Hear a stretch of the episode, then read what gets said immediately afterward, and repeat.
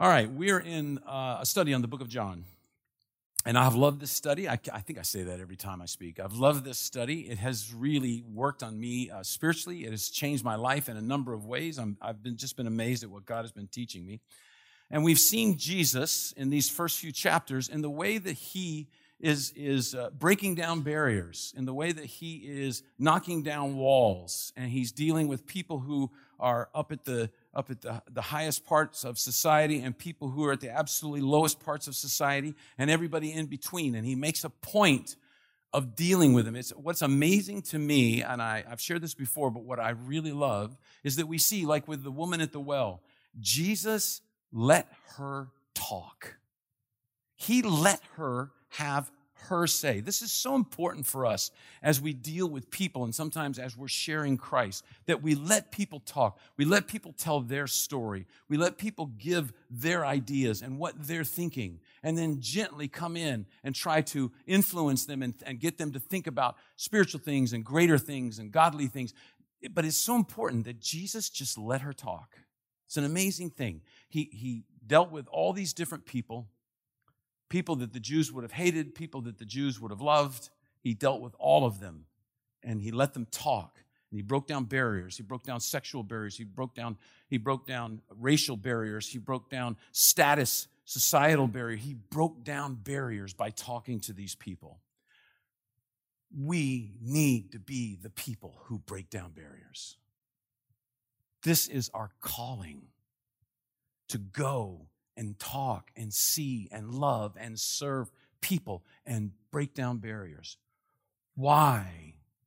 You know, I think about this.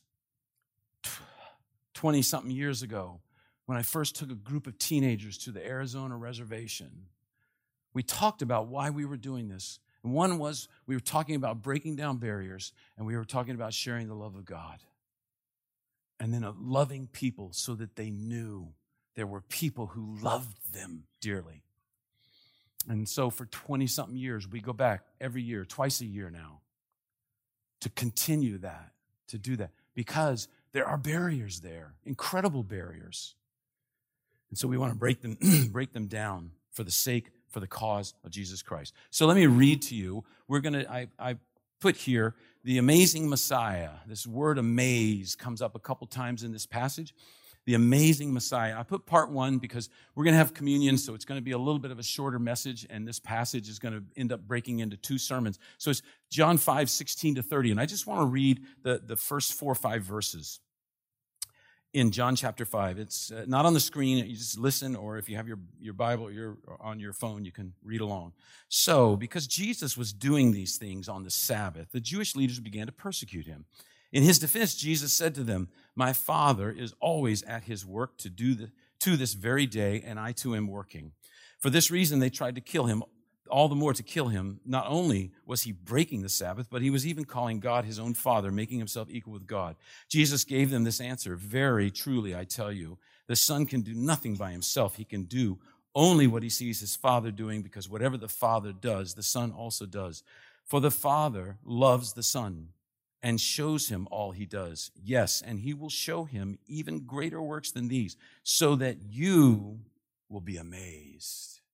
Now, that word amazed I mentioned is it's, it's a wonderment. It's something that's outside the realm of normal human activity. It's something that you look at and you gasp and your jaw drops. And Jesus is saying, You're going to be amazed.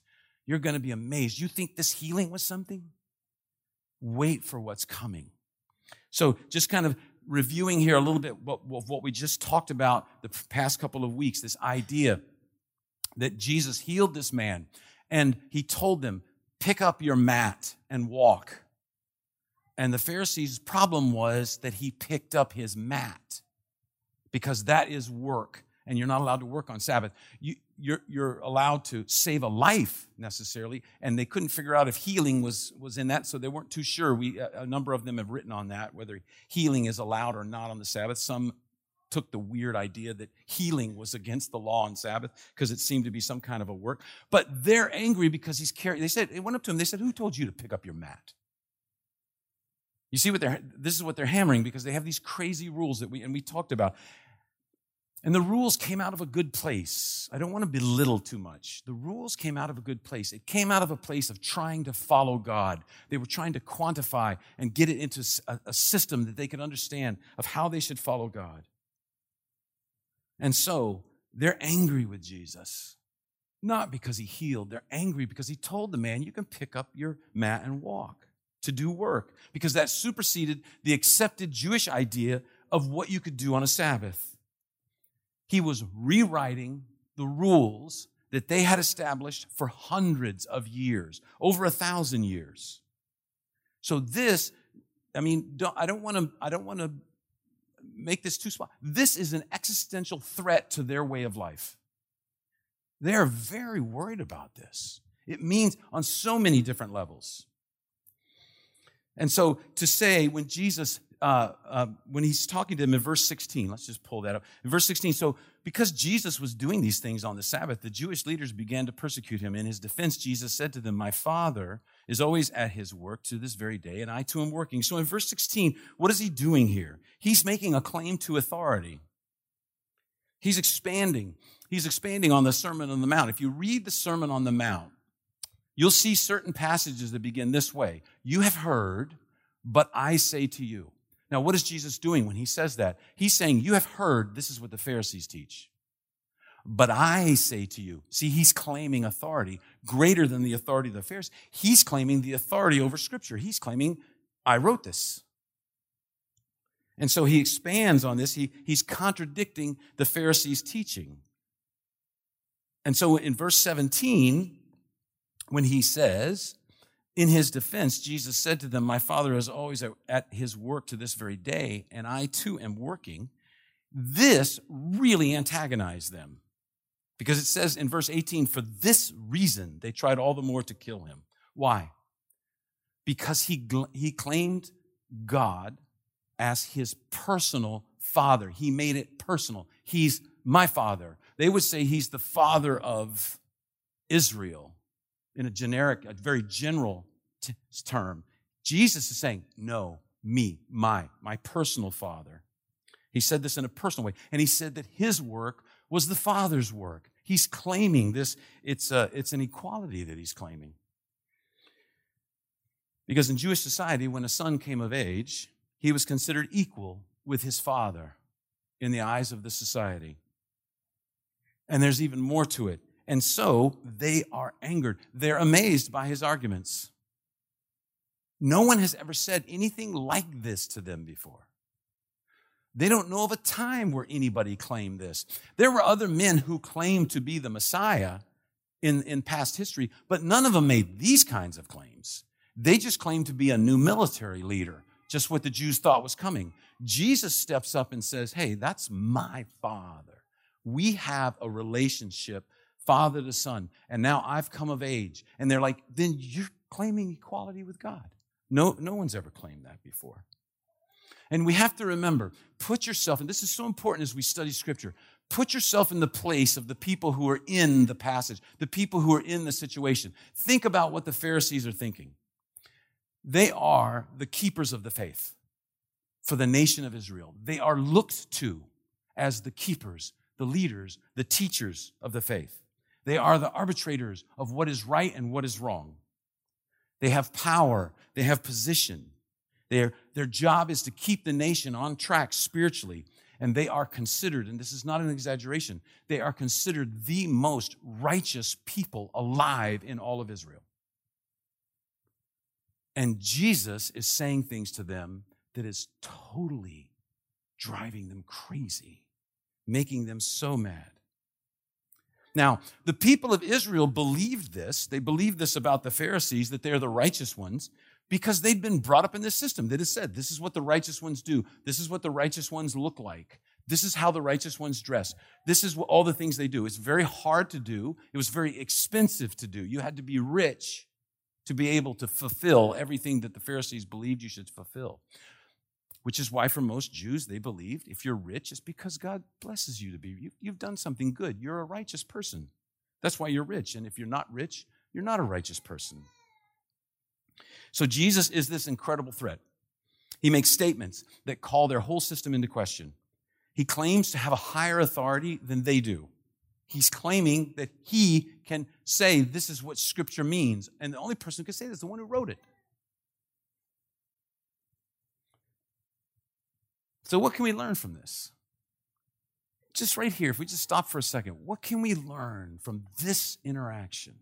First of all, the first thing we have to learn is humility.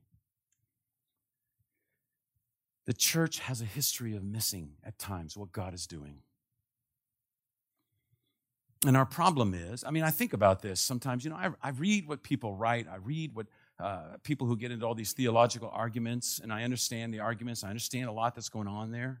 But here's what I keep thinking Do we really think we're so smart that we have God figured out?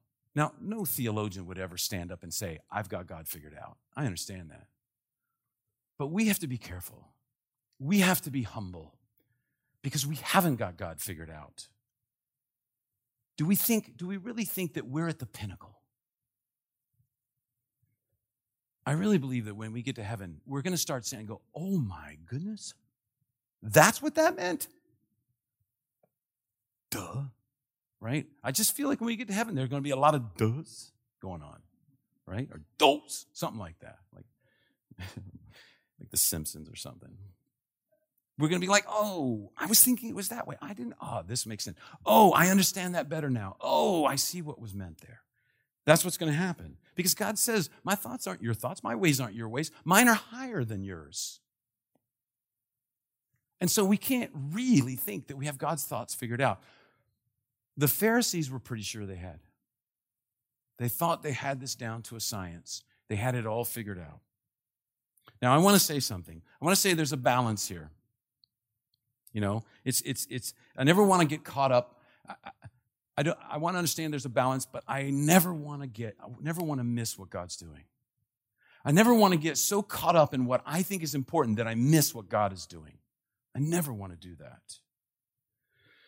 Now, from me personally, and here's a church, we establish things that we say are non negotiables. We are going to say there are certain things. We feel like they're incredibly plain in Scripture, we feel like they are essential to the faith. But as we move from there, we need to be careful and we need to be humble. Because it will begin to seep into our thinking that we have got it. And that is not true. So Jesus alienated the religious and the cultural authorities, not for the sake of alienation, not to stick it to the man, but, but he did it for the truth of the Word of God. So, take for instance the early church. How did they respond to this? How did they move forward as these things began occurring? They expanded into, the, into Gentile areas, and they suddenly faced something as the, as the early church at the very beginning was mostly Jewish. And they, they have these Gentile converts coming, and they realized they don't know anything that we know. What's the bottom line? You know, I mean, I mean, even Gentile converts, when they when they became Christians, they knew, okay, everyone know, okay, lying's wrong. Murder is wrong. But then it became, well, how do you how do you define murder? What is it? and so what happened was, and we and we see this in uh, Acts chapter 15, because the Gentiles knew some things were wrong, but there were some things that were horrific that they thought were fine. They were totally okay with that they needed to teach them about this, about the things that God says is wrong, even though they think it's fine. I have a, um, I call him a friend. I don't know if he really is my friend. We communicate by email a number of times. He, he's, uh, he's at Cambridge University in England, and he does this incredible research on, on words and, and ancient uh, parchment. The, one of the largest libraries in the world of parchments from the Middle East is in Cambridge University, and most of them are not translated yet. They just have them. They haven't, there's so many, they just haven't gone. And this guy has made it his life goal to start translating these things and see what it teaches us about the Word of God. And he's done some really cool stuff. And so in Acts chapter 15, I want to, this is going to be a little bit of a rabbit trail. Hippity hop. Here we go. Instead, we should write to them. That is, they're deciding what to tell the Gentiles. Write to them, telling them to abstain from food polluted by idols, from sexual immorality, from the meat of strangled animals, and from blood. Now, this is an incredibly difficult passage to translate Because if you read that, you go, abstain from blood. What exactly that? Abstain from um, um, meat from strangled animals. What is he trying to tell us there? Um, we understand with uh, food polluted by idols, we understand the Gentiles need to be told, hey, we need to teach them there is one God. This stuff is a bunch of bullcrap. I don't believe I said that. This stuff is wrong. All right? This stuff is wrong. There's one God. So, so we worship that one God, and this stuff has to go. Don't worship idols. That seems pretty straightforward, all right? The other thing is sexual immorality. And sexual immorality, as the Bible defines it, because that was something for the Gentiles, for Romans, and for Greeks. I mean, and this was so shot through the whole society. If a man threw a dinner, if a rich man threw a dinner for a hundred of his friends, it was just understood there would be a hundred women there for them to use.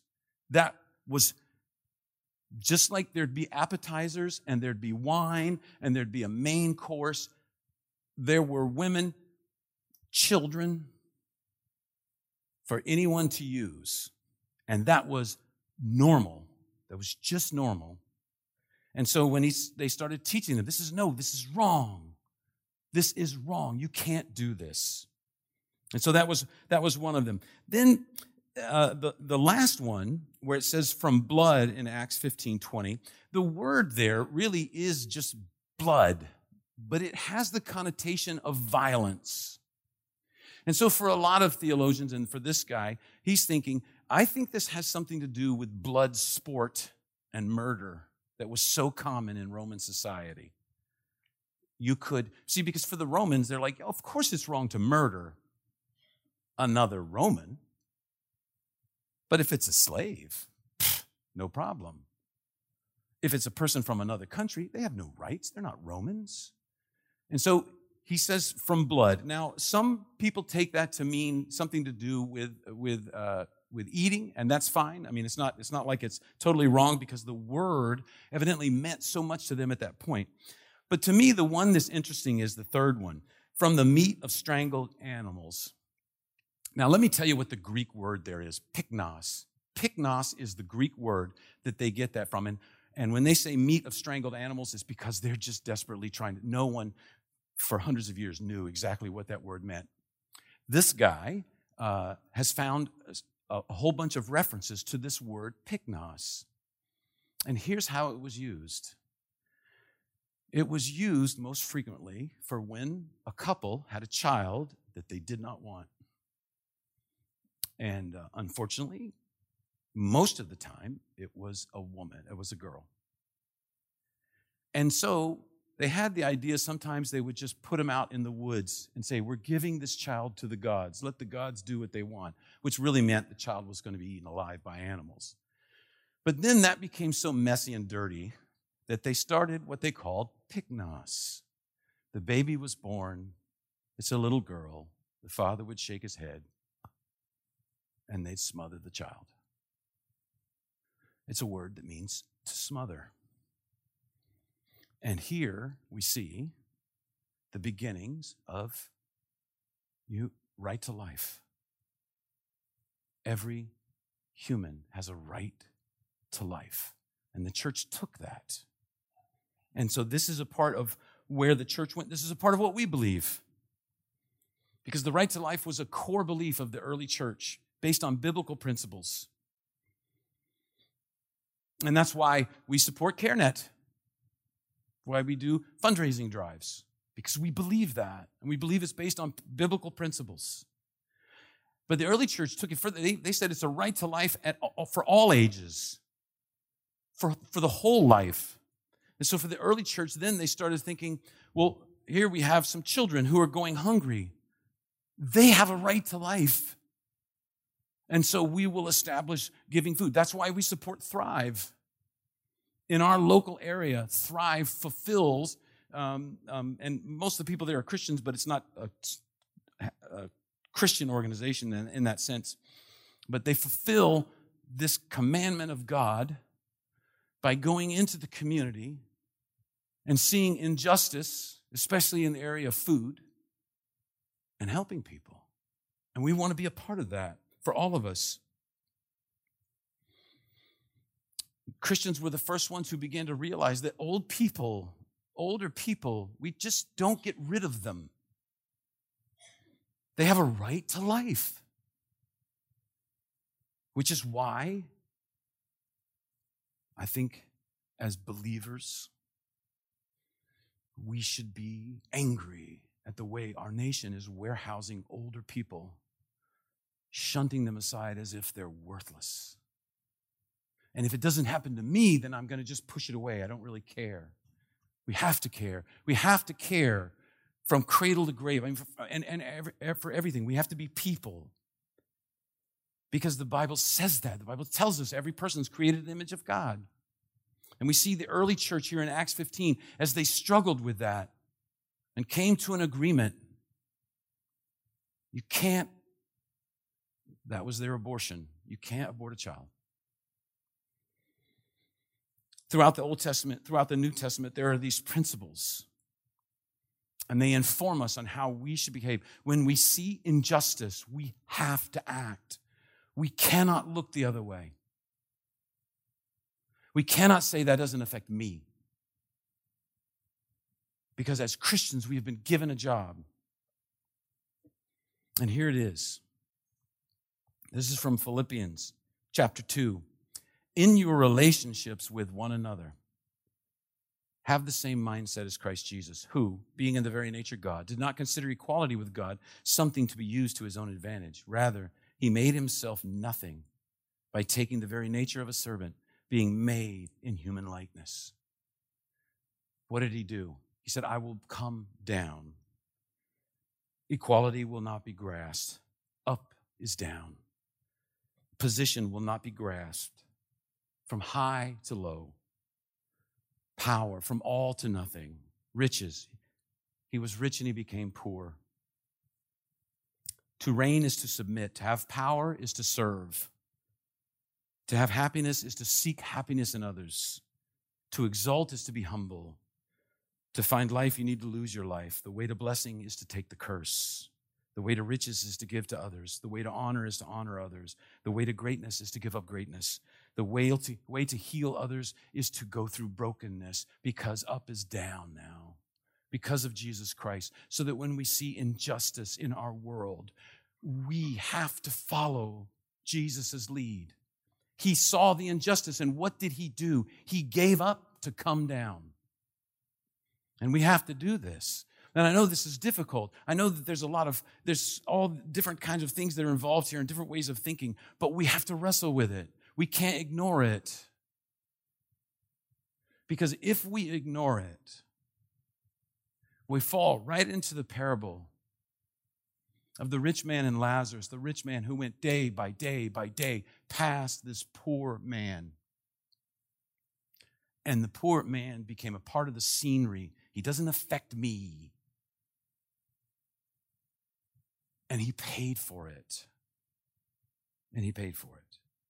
So I don't know what the answers of all the problems we face. I don't know what the answers are to, to, to racial injustice, to, to food injustice, to healthcare injustice, to just, just go on and on and on. I don't know the answers. I don't pretend to know the answers. But I do know this I have to care. I have to think of ways that maybe I can be involved. Maybe I can do something in this church, in this body of believers, and then out into our community. I have to wrestle with it because if I say it doesn't affect me, I become the opposite of Jesus. I'm going in the opposite direction. I become the Pharisees. And I don't want to do that. And so the Pharisees, they're amazed at the audacity of Jesus' claims, mostly because he claimed to be equal with God. And John says he's going to give us teaching. Jesus says he's going to do things that are going to amaze them even more. John here is going to offer a detailed account of what Jesus said that led the Jews to this conclusion that he thought himself equal with God. And in this conversation, Jesus is going to be astoundingly clear of exactly who he is. And this is incredibly important for us to have an accurate understanding of what Jesus thought about himself and what is the truth about who Jesus is. And so in this text, I see five reasons that we are to marvel. Five reasons we are to be amazed. Five reasons that we are astounded.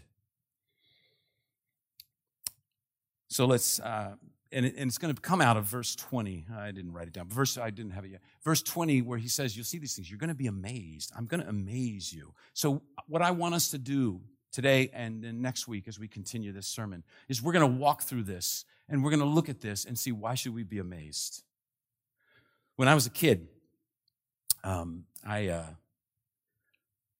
I remember watching a show and and they were showing how life was hundreds of years ago and, and they showed a blacksmith coming out, you know, this big guy, you know, he had no shirt on, just this leather vest, and it just looked really cool. He was big and strong like I wasn't. And, uh, and so he pulls this red hot sword, which I was a kid that was enamored with fire. I was a firebug, and I got punished a lot for starting fires eh, which is which is why I still start fires in my backyard. I love the fire pit and burning furniture that I pick up off the side of the road. It's just so fun, right? I have videos. You'll love my.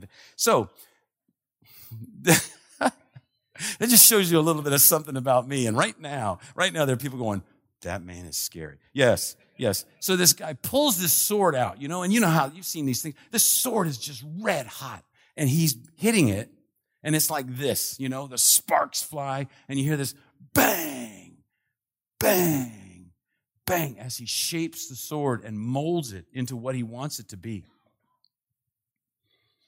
And I was thinking about that because right now, Jesus is going to do that. Jesus is going to hammer home to these Pharisees, and it's going to be bang, and they're going to be amazed. I mean, I remember watching that blacksmith and going, you know, I think I was like eight or nine. That is the coolest thing. And I remember turning to my dad, I want to be a blacksmith when I grow up.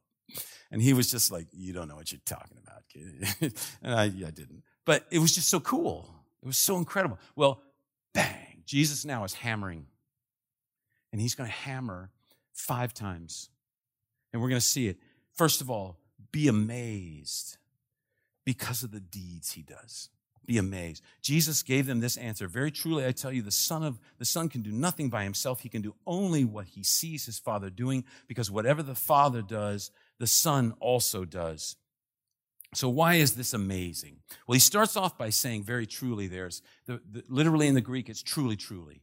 It's the same word said twice to create a huge emphasis. He says, I'm about to tell you something very important. Truly, truly, I tell you. Right? So, there's this huge emphasis. So, what's so amazing here? Well, they're upset about the Sabbath. And, and and they're wondering why is he doing this why is he doing this in direct violation of their interpretation of god's law and he's telling them this because god told me to do this understand what's going on here the pharisees are like you can't tell someone to pick up a mat and walk that's work He's working by carrying. That's forbidden by the law. This is how, this is how we know the law. This is, we've been doing this for a thousand years. You can't tell him not to. And his answer is, God told me to. God told me to do this, to say this. I'm saying what God is saying. I'm doing what God is doing. The end of verse 19, whatever the Father does, the Son also does. And see, see the force of the statement Jesus is making here? He's saying, I'm doing the will of God. He didn't even have to say it, right? You aren't. You're out of step with God. What a tragic thing. What a tragic thing to be out of step with God. I look back, you know, taking church history and reading about church history. Oh, so many of the fights that churches had were out of step with God. Some may have been necessary, but some were just, I just must have broke God's heart to see fights like that. Out of step. And he's telling them this. He doesn't say it. He just says, Look, I'm doing the will of God. What are you doing? Right? So Jesus is saying he's in perfect harmony with God. And he's telling them that the thing they are most upset about is something that God could care less about. It's a dangerous place. I know I said it. It's a dangerous place to be upset about something that God does not care about. I do not want that in my life. What a waste of time. I was thinking, um, parents, you ever notice sometimes you, especially when your kids, they start to imitate you? And Jesus here saying, I'm, I'm imitating my father. I'm a good son, imitating my father. When, uh, when my oldest son was like five or six, um, when I got saved, I guess I start with that. When I got saved, um, I realized that some of the words that I used in my uh, everyday vocabulary were probably not appropriate words for a person who said they were a follower of Christ to use. So I started sort of working on cutting those things out. But you ever notice when you cut things out, it's like, what do I say instead? Right? You know, you hammer your foot, finger and you go, oh, golly, that hurts. No, right? No, so what do you do? Well, I know what I did. I came up with Christian cuss words.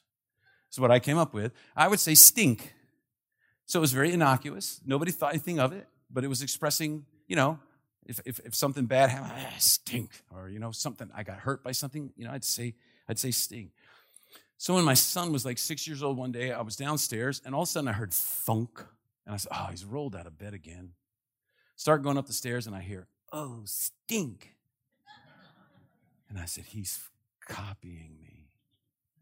Man, I hope you didn't hear what I said the other night. You know, I, I, just started thinking, he's copying me. It hit me like a ton of bricks. And I mean, you know, I'm a little slow. It was, I didn't get it till he was six. This kid is going to copy you. He's going to copy you. So you need to think about what you're going to do around this kid. Jesus is saying, I'm doing what my father is doing. I'm copying him. Jesus is saying he's just like the Father. You see the works that Jesus is doing, you see the works that the Father is doing. This is amazing. This is amazing. And we have become jaded to it, and it's not awesome to us. But it is. It's amazing. The Son is showing us the Father because the Father, the Son, and the Spirit want to be in a relationship with us. And this is amazing. This is astounding the creator of the universe wants to have a relationship with an insect like me. That's amazing.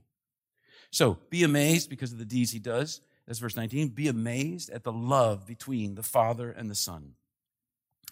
For the Father loves the Son and shows him all he does. Yes, and he will show him even greater works than these so that you will be amazed. The Father loves the Son. This is an incredible statement.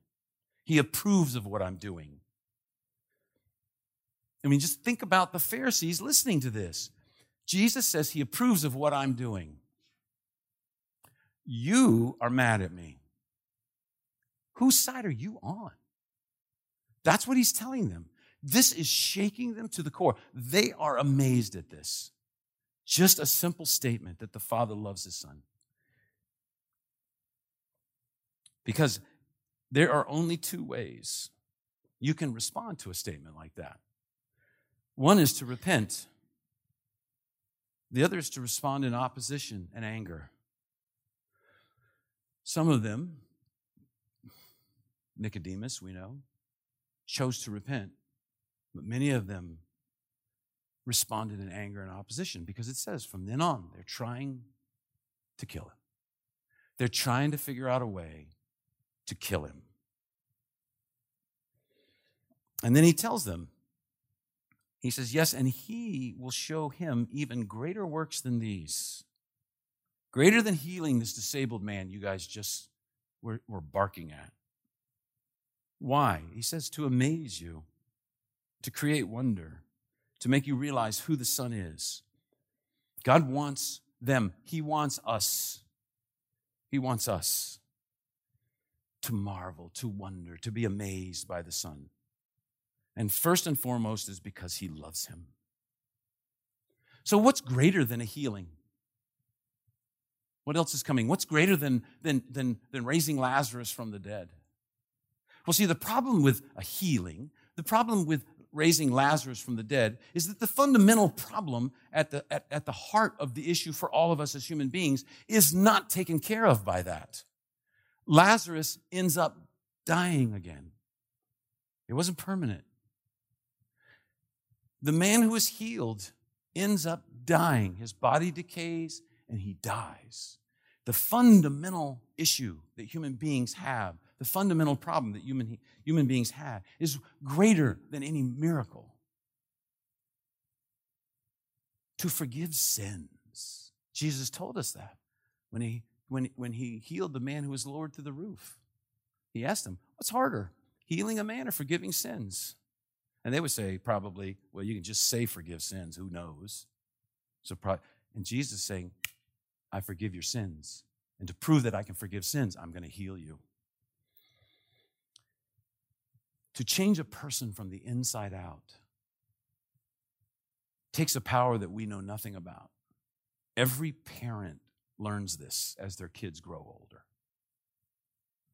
Because you cannot change their heart. They have a will, they are independent, they do not necessarily do the right thing. And you realize my only heart, my only hope is God. My only hope for my child is God.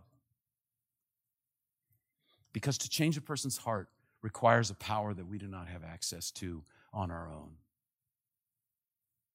It requires God. That's the greater thing that's coming. Jesus is already pointing towards the cross. I am going to take care of the fundamental problem that has been a part of the human race all this time and will be apart from me. So if you're a Christian, you've been fundamentally changed from the inside out. You're a miracle. And yet we're not that amazed. We're not that amazed. Not as amazed as we'd be if we saw somebody get healed. But Jesus is saying you should be because this is the greater work. Sins will be taken care of and forgiven. For all of us, excuse me, for all of us, we need to work on being amazed. I know if I do. We need to work on, at times, wondering, being in, in, in, amazement and awe of what God is doing because we get used to it and we don't think it's so great. I remember reading G.K. Chesterton, and he was talking about every morning as the sun came up, talking about how he believed that God was like, Yes, again. He never got tired of seeing the sun come up. He never got tired of seeing flowers. He never got tired of the mundane things, and he never gets tired of the mundane things because they are a wonder. And Chesterton laments, but we have grown old and we have learned to ignore these things. It's a sad thought. So, John is going to tell us there's five things we need to be amazed at. We've gone through two. Next week will be three more as he develops, Jesus develops this argument that he knows is inciting the Pharisees to hate him because he's expressing who he truly is and expressing who they truly are. And we will look at that next week. Let's pray.